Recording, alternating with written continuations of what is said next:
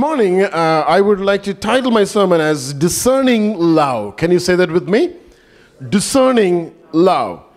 So we keep our reference as Philippians chapter 1, verses 9 through 11. Philippians chapter 1, verses 9 through 11. Here we see a model prayer Paul is praying for the church in Philippi.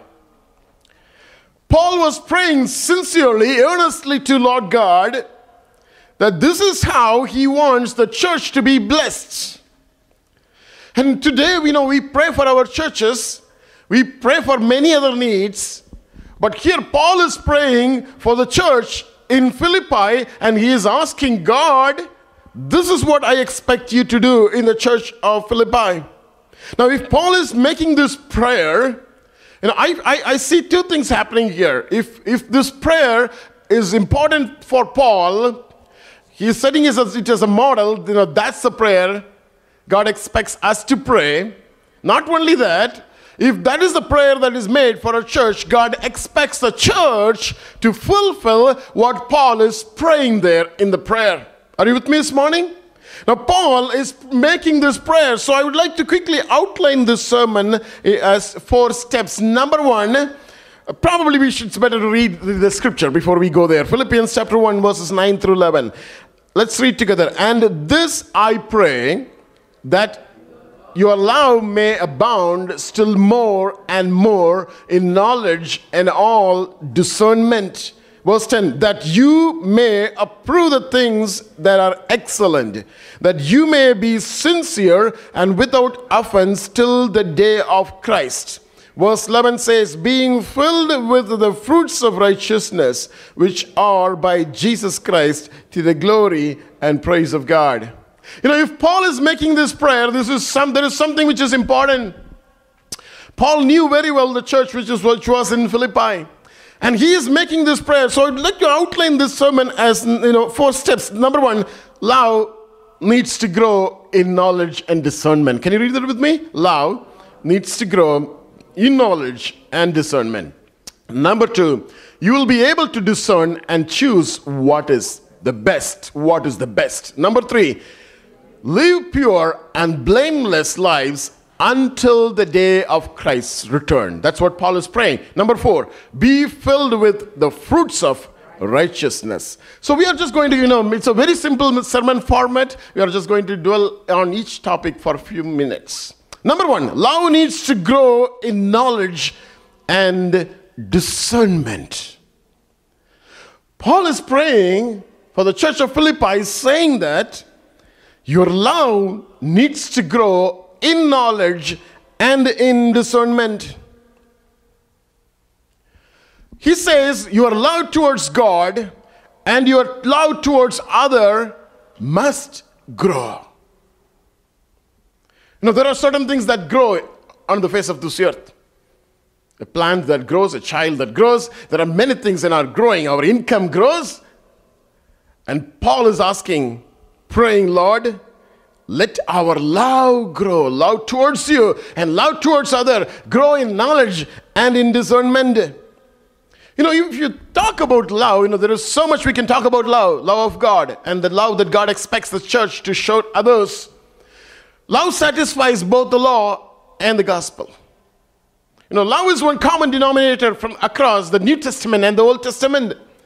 We know the law. Deuteronomy chapter 6, verse 4 says, if you can read that with me. Hear, O Israel, this is what Lord God says to the children of Israel. Deuteronomy chapter 6, verse 4. Hear, O Israel, He, the Lord, our God, the Lord is one. Verse 5 You shall love the Lord. Can you get the verse on the screen? You shall love the Lord your God with all your heart, with all your soul, and with all your strength. We know the scripture, right? We need how we need to love the Lord. We need to love the Lord with all our heart, with all our soul, and with all our strength. It's simple, right? And I want to read one more scripture. You know, we know that this is the law of the Lord. And if you remember what Jesus, Jesus spoke about this law, this Old Testament law, what Jesus said. He said, This is the great commandment. And what is the great commandment? Love your Lord God with all your heart and with all your mind with all your soul and love your neighbor as yourself. You know, see, love is the common denominator in the Old Testament as well as in the New Testament. And how we need to love the Lord? You know, as missionaries of God, you know, we always say that we are missionaries to this land. This is the mission land. Yesterday we were seeing, and when we were in Great Britain, that was a mission land. It's not part of Canada anymore. It's a mission land because nations are coming to the doorstep. Nations are, you know, the days are going to go away. The missionaries, you know, thank God for missionaries like Pamela. You know, the, the missionaries are going to different parts of the globe, but God is bringing the nations to our doorstep. You know, the responsibility is more now. If missionaries work with such a great zeal, God expects us to work with much more zeal because we have the nations in front of us. Amen? And we see the love goes beyond the you know, limit that we think that we need to love. We need to love our family, we need to love our church, we need to love our people, the neighbors, and all those kind of things. But then the Bible is very particular. I want to read the scripture. Leviticus chapter 19, verse 34. Leviticus chapter 19, verse 34. Can you read that together? The stranger who dwells among you shall be to you as one born among you. Let, let, let's pass. Can you read that again, what the scripture says? The stranger who dwells among you shall be to you as one born among you. So, who is born among you? Stranger, yes, children, right? Children are born among us. Even we can say that our brothers and sisters, they are all born to our parents. So Bible is saying, God is saying, the stranger who dwells among you, he's no more a stranger. You know, yesterday we were telling the students, the moment you take your, air, your flight from your nation, your destiny has got changed already. Your destiny is changed no matter what you do, where you go, what you do. The moment you took the aircraft, in the moment you landed in this nation, your destiny is already changed. The moment you, you, you, you got the ride from the airport to your, your, your house, your apartment, God had already changed the destiny. It had to happen. There is no other way. You are not going to go to hell, you are going to go to heaven because that's the reason God has brought you to this nation. It's a challenge. It's a challenge, you know, that God expects us to challenge people around us that your destiny has changed. Now, here, let's come back to the scripture. The stranger who dwells among you shall be to you as one born among you, and you shall love him as yourself. Not just the neighbor, stranger, foreigner, sojourner. God expects us to love as ourselves. For you were strangers in the land of Egypt. I'm the Lord God who loved you. I brought you out. You are strangers. For me, you are aliens. I didn't like you, but I brought you out of Egypt. I brought you out of darkness because of the blood that was shed at the cross. And you are no more stranger now. You know, God expects us not to neglect anybody. That's the love we are talking about. And Jesus echoed the same thing that God spoke to the children of Israel, saying that you need to love your neighbor as yourself. John chapter 15, verse 13, Bible says, John 15, 13, greater love has no one than this, than to lay down one's life for his friends. Who did that? Jesus did that. He demonstrated that love, that perfect love at the cross. You know, love can go to that extreme of laying down our lives. If Jesus did that, you know what Jesus did? You, you know what Jesus said? Those who believe in me will do much more than what I did. God is calling the church today to lay down our lives. When the missionaries go to the mission field, there is no guarantee that they'll come back. Amen? God is expecting us to do that. That's the love God expects in, from our lives. Now, it's not a blind love. When you come back to the prayer that you know uh, uh, Paul is praying, he is praying, saying that, and this is this I pray that your love may abound still more and more in knowledge and discernment. You know, Paul expects the love to abound, grow in knowledge and discernment. Knowledge of knowing God. No, we are not just loving God blindly, we know God. We know our God. You know, that's the reason Word of God is important. How do we know God? By reading the scriptures. You know, that's how we know, the, know God. God is here in this book. God is reflecting Himself in this book. God's description is written in this book. And more and more we read the Word of God. We know God, and that's what Paul is praying. You, you know, you love knowing, and you love by discernment. Now, God expects us to love by discerning. How do we do that? And I was just struggling over the scripture. How do we do that? We are not trying to discern God. We know God is God. But then, when we love people, you know, God is asking us to love with discernment. Can you get, get that scripture again? Shall we read the scripture? Because this is the first key point aspect. The rest will you know, happen just easily. Can you get that scripture? Uh, Philippians 1 9 to 11. It says, Paul says, And this I pray that your love may abound still more and more in knowledge and all discernment. Just want to, you know, spend a few minutes here. We need to love people with discernment. You know, Jesus said that we need to love our enemies.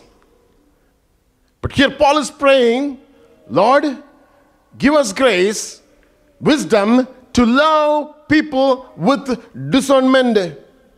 You know, when people approach us, God expects us to know the intention with which people are approaching us. Amen? Yes? Am I right? God, God wants us to know the intention. God wants us to know what are they trying to do to us? What is the intention behind? You know, we remember Bible doesn't ask us to love everybody.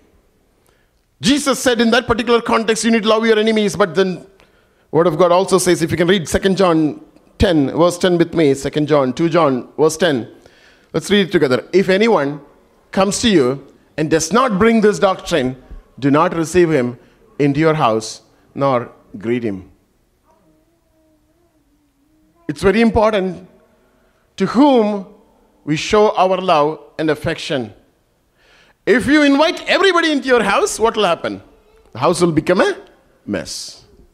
And God is expecting us to have discernment when we love people around us. You know, there are people, everybody is good. All the people that God created, they are all good. But not all of them listen to God. They also people, they listen to other spirits, other voices. And if we are not careful, if we start loving them, you know, love is an exchange. Do you know that? Love is an exchange. When Jesus Christ loved us, it's an exchange, is what is happening at the cross. When God the Father loved, He gave His Son, and He expects us to give our lives back to Him. It's an exchange, it's mutual. When you start loving somebody who is not operating in the same spirit, what will happen?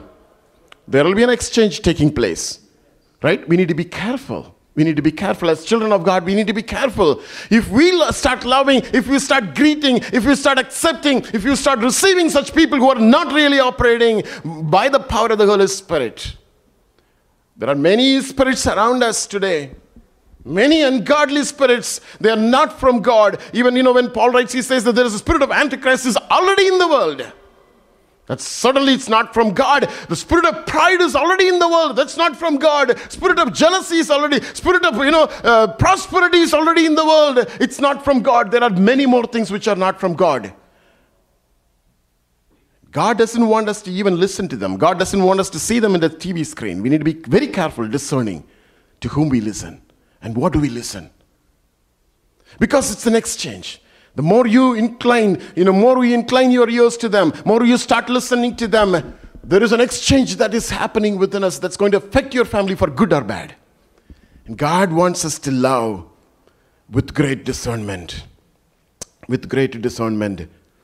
We need to be wise in this generation. Come on, children of people, children of God. We need to be wise. Bible says what Jesus said in Matthew chapter 10 verse 16, behold, can you read that with me together? Behold, I send you out as sheep in the midst of wolves. Therefore, be wise as serpents and harmless as doves.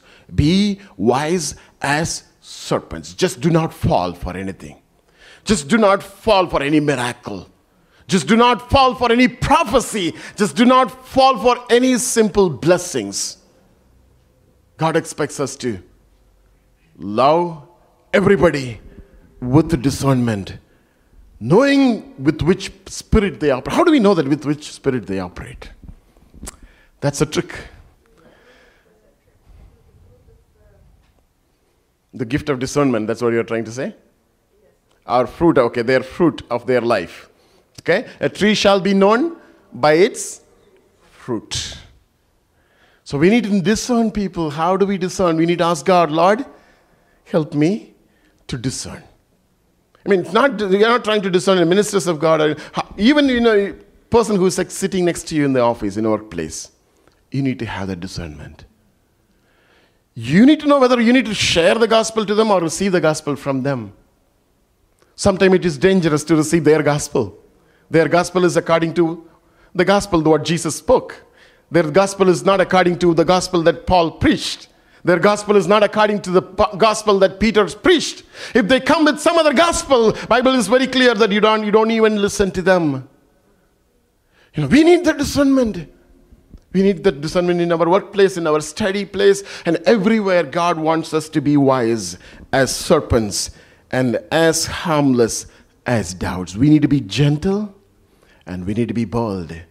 We need to be meek and we need to be very strong. And that strength comes from God. That strength comes from the Word of God. Amen. Amen. You know, God expects us to have the discernment. God wants us to discern everything. Because He says, Paul is praying for the church in Philippi. The days are yet to come, the days are coming. They will go astray. Lord, I pray that, Lord, help them to love with knowledge. They are loving God without knowing what is, who is God, without knowing what is happening in their lives. You know, God is speaking to us this morning. We need to know our God to love our God. Otherwise, your love is a fake love. God expects us to know God more and more. Without strong understanding in the Word of God, we cannot love God. And God is expecting us to love. Paul was expecting the church of Philippi to love God with the discernment, but the days are going to come. They are going to listen to many more doctrines and they are going to go away from the word of God. And Lord, help the church of Philippi that they may be filled with the discernment. They'll be able to love you, Lord, with the discernment. Number two, let's move further. Paul is praying, You will be able to discern. Lord, let them be able to discern what is excellent for them. What is excellent for them? You know, as a dis- result of discernment, we will come to know what is approved by God, what is not approved by God. Listen to me carefully. God expects us to choose what is excellent. You know, there are many things they are good, they, are, they seems to be good, but God is not expecting us to choose everything. God is expecting us to choose what is the best for our lives. Listen to me. There are many options available. But God is expecting us to choose the one that is needed for your life.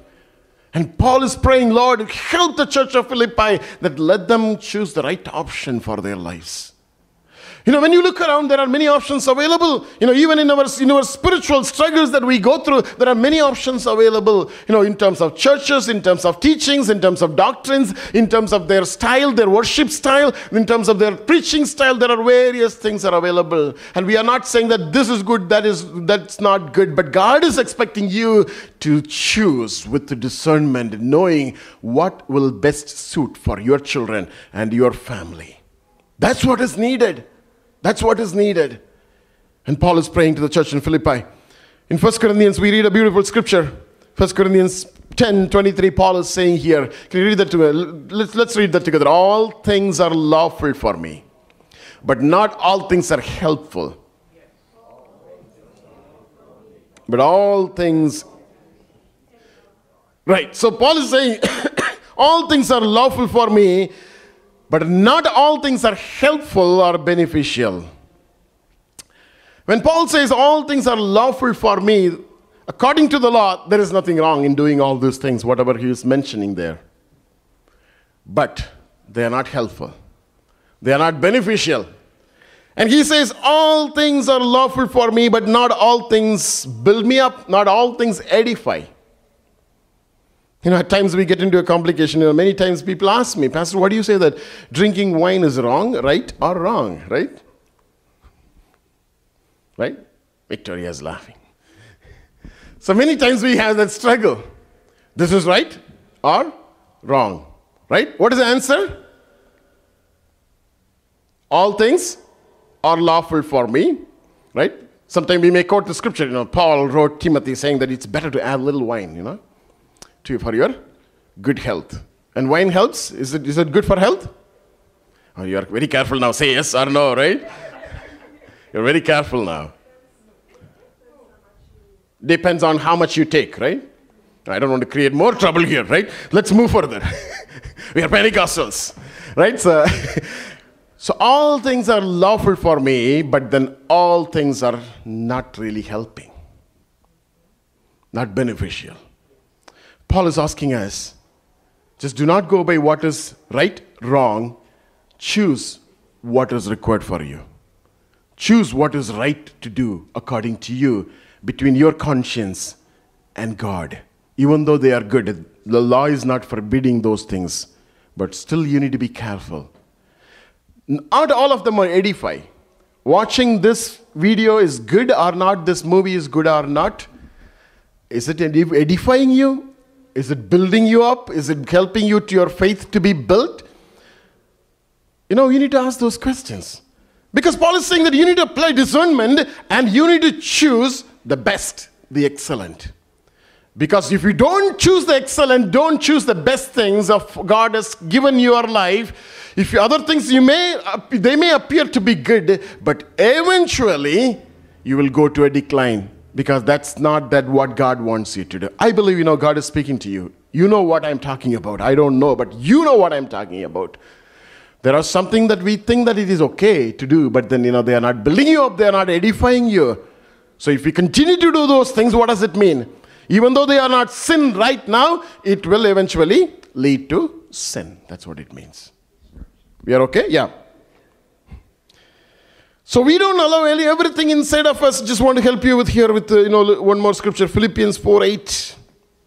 Paul says again, let's read together. Finally, brethren, whatever things are true, whatever things are noble, whatever things are just, whatever things are pure, whatever things are low, lovely, whatever things are of good report, if there is any virtue, and if there is anything praiseworthy, meditate on these things. Now, there are many things which are good. Feel like we are good and dream about those things and think about those things, which you may not be a blessing right now, but then you may be, be expecting for those things. But Paul is saying that it may not be worth enough. It's not worth enough to think about those things but think about those things which are noble, which are just, which are pure, which are holy, and which are lovely, and which are know, of good report. Meditate on those things. They will help you. They will help you. Let's move further. Number three. Paul is praying that, Lord, help them to have discernment and knowledge when they love you and they love their neighbors. Lord, help them to choose the best thing for their lives, the excellent one. Number three, he's saying that, Lord, help them to live pure and blameless lives until the day of Christ's return. You know, for children of God, this is something which is very, very important. Christian life is not just for a few days, it's lifelong. You know, I remember the days, you know, when, when I was a new believer, newborn, around the age of 18, I used to get excited about so many things. I want to do this, I want to run here, I want to do this, I want to do that. You know, every time my dad gives me one piece of advice, he doesn't encourage me to do a lot of things, but he gives me one piece of advice you need to slow down. He doesn't say that way, but he says that Christian life is not just for a few days, it's lifelong. You need to run such a way that you will run till you die. So don't get excited for just, you know, jump into something. Just wait. Just wait. You know, some of us are having that nature. We just want to, something we find something good, you know, we want to do that, we want to jump into that, we want to do that. No matter you know, whether it's God's will or not God's will, whether God wants me to do it or not, God doesn't want me to do it. But God is saying, it's not just for a few days, it's lifelong. We need to keep ourselves blameless. You need to live a pure life and blameless lives until the day of Christ's return. We don't know when. Maybe it may be in our lifetime or may it not be in our lifetime. So until that point of time, God wants us to run. Acts chapter 23 verse 1 says, Acts chapter 23 verse 1, Paul is saying again, the Paul, then Paul looking earnestly at the council said, Men and brethren, I have lived in all good conscience before God until this day, living a life that is blameless. And God wants us to say that in our lives. We'll be able to say that in our lives at some point of time. I'm having a blameless life before God. And in Acts chapter 20, 24, verse 16, Paul saying again, This being so, I myself always tried to have a conscience without offense towards God and men. This is tough. This is tough. And God wants us to have such a life until the day of Christ's return. And we need to be careful not to give offense to one and not to take offense. God wants us to settle those things then and there. May it be in our family, may it be with spouses, between spouses. For spouses, God expects us to settle those things. We need to be careful till the day of Christ. And the desire of Christ is this is what the desire of Christ. Let's read chapter Ephesians chapter 5, verse 27. That Jesus might present the church to God the Father, a glorious church. Can you read that again? That Jesus, he refers to Jesus, might present the church to God the Father as a glorious church, not having spot or wrinkle or any such thing but that she should be holy and without blemish. Those who got married, we all remember the day when you got married, right? And we all remember the time when you are sitting in, in front of the beautician, right? Every spots should be taken out. Or not, may not be taken out, it has to be, what do you say? Covered, okay. Because you need to be presented as a spot free, wrinkle free, and you need to be presented to your bridegroom in such a good fashion. That's the expectation of a bride. She can do anything for that. Right? She's willing to spend so much because that's important. I, I believe the days are gone now. I'm sorry. Looks out of context, you know, certain times. Right, anyway, that's what scripture says. Still we struggle, still we struggle to do that. And that's the expectation of Christ. He's working in our lives so that He wants to present our lives as a spot free, wrinkle free bride to the bridegroom. Amen. Amen. You know, Paul is struggling in his life to teach them, you know, this is what I want you to do, this is how I want you to be. You know, Christ is working in our lives to present the believers before God's presence. Jude chapter 20, sorry, verse 24. We read that, we read the scripture, Jude chapter, verse 24. Now to him, can you read that with me? Now to him who is able to keep you from stumbling and to present you faultless before, you faultless before the presence of his glory with exceeding joy. You know, God is working hard in all of our lives. And Paul is praying. Paul is praying, Lord, help the church in Philippi, Lord. Number four, Paul is praying that be filled with the spirit of righteousness or fruit of fruits of righteousness. The righteousness or righteous characters are produced by Lord God in our lives. You know, when we abide in Christ, the benefit, the result is righteous characters in our lives. You know, our characters, our righteousness is the only fruit that is visible to people outside. People don't know our devotion to God. People do not see our prayer and our fasting. They don't see those things. They are happening in, inside. But what people see outside is our characters. Our good things, our bad things are ugly and good, and all those combination is what people see outside. And Paul is praying, Lord. Paul is not praying that, Lord, fill them with the Holy Spirit. No, he's not praying that.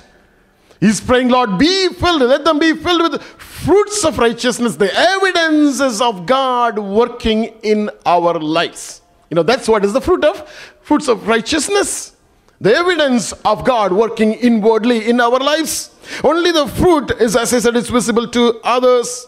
And how do we do it? Very simple. John, uh, John writes this in John chapter 15, verse 4. Can you read that with me? This is how we can do it. Abide in me. Jesus is saying this Abide in me, and I in you, as the branch cannot bear fruit of itself unless it abides in the vine.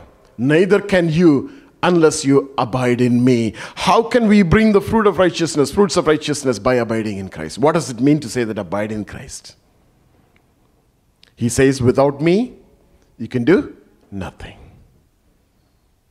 Totally depending on God for everything, not depending on our strength not depending on our ability, God expects us to. You know, that's the reason God takes us through brokenness at times. God allows certain things to come in our lives because God wants us to depend on Him completely. And every time, every minute, it is important that we need to depend on God because we are working against the principalities and powers of darkness. Even though you are a child of God, you are not doing anything for God. You are just coming to church on Sunday morning and going home. The devil is afraid of you. Do you know that? Because you are a child of God. You carry the presence of God. You carry the light because the, into the darkness of this world, and the devil is afraid of you. So, it, how much more it is important for us to depend on Him, depend on Christ. It's a beautiful scripture. As the branches abide in the stem, God wants us to abide in Him. Abide in Him. Trust in Him. Not trusting on our own strength, not trusting on people but God expects us to abide in Him. You know, these are the four different prayers that Paul is praying. Just to summarize here, and Paul is saying that love needs to grow in knowledge and discernment. And then he prays, You will be able to discern and choose what is excellent and what is the best for your lives. And he says that live pure and blameless lives until the day of Christ's return. And finally, he says that be filled with the fruits of righteousness that comes ourselves as abiding in Christ. Shall we all stand for a moment as we close?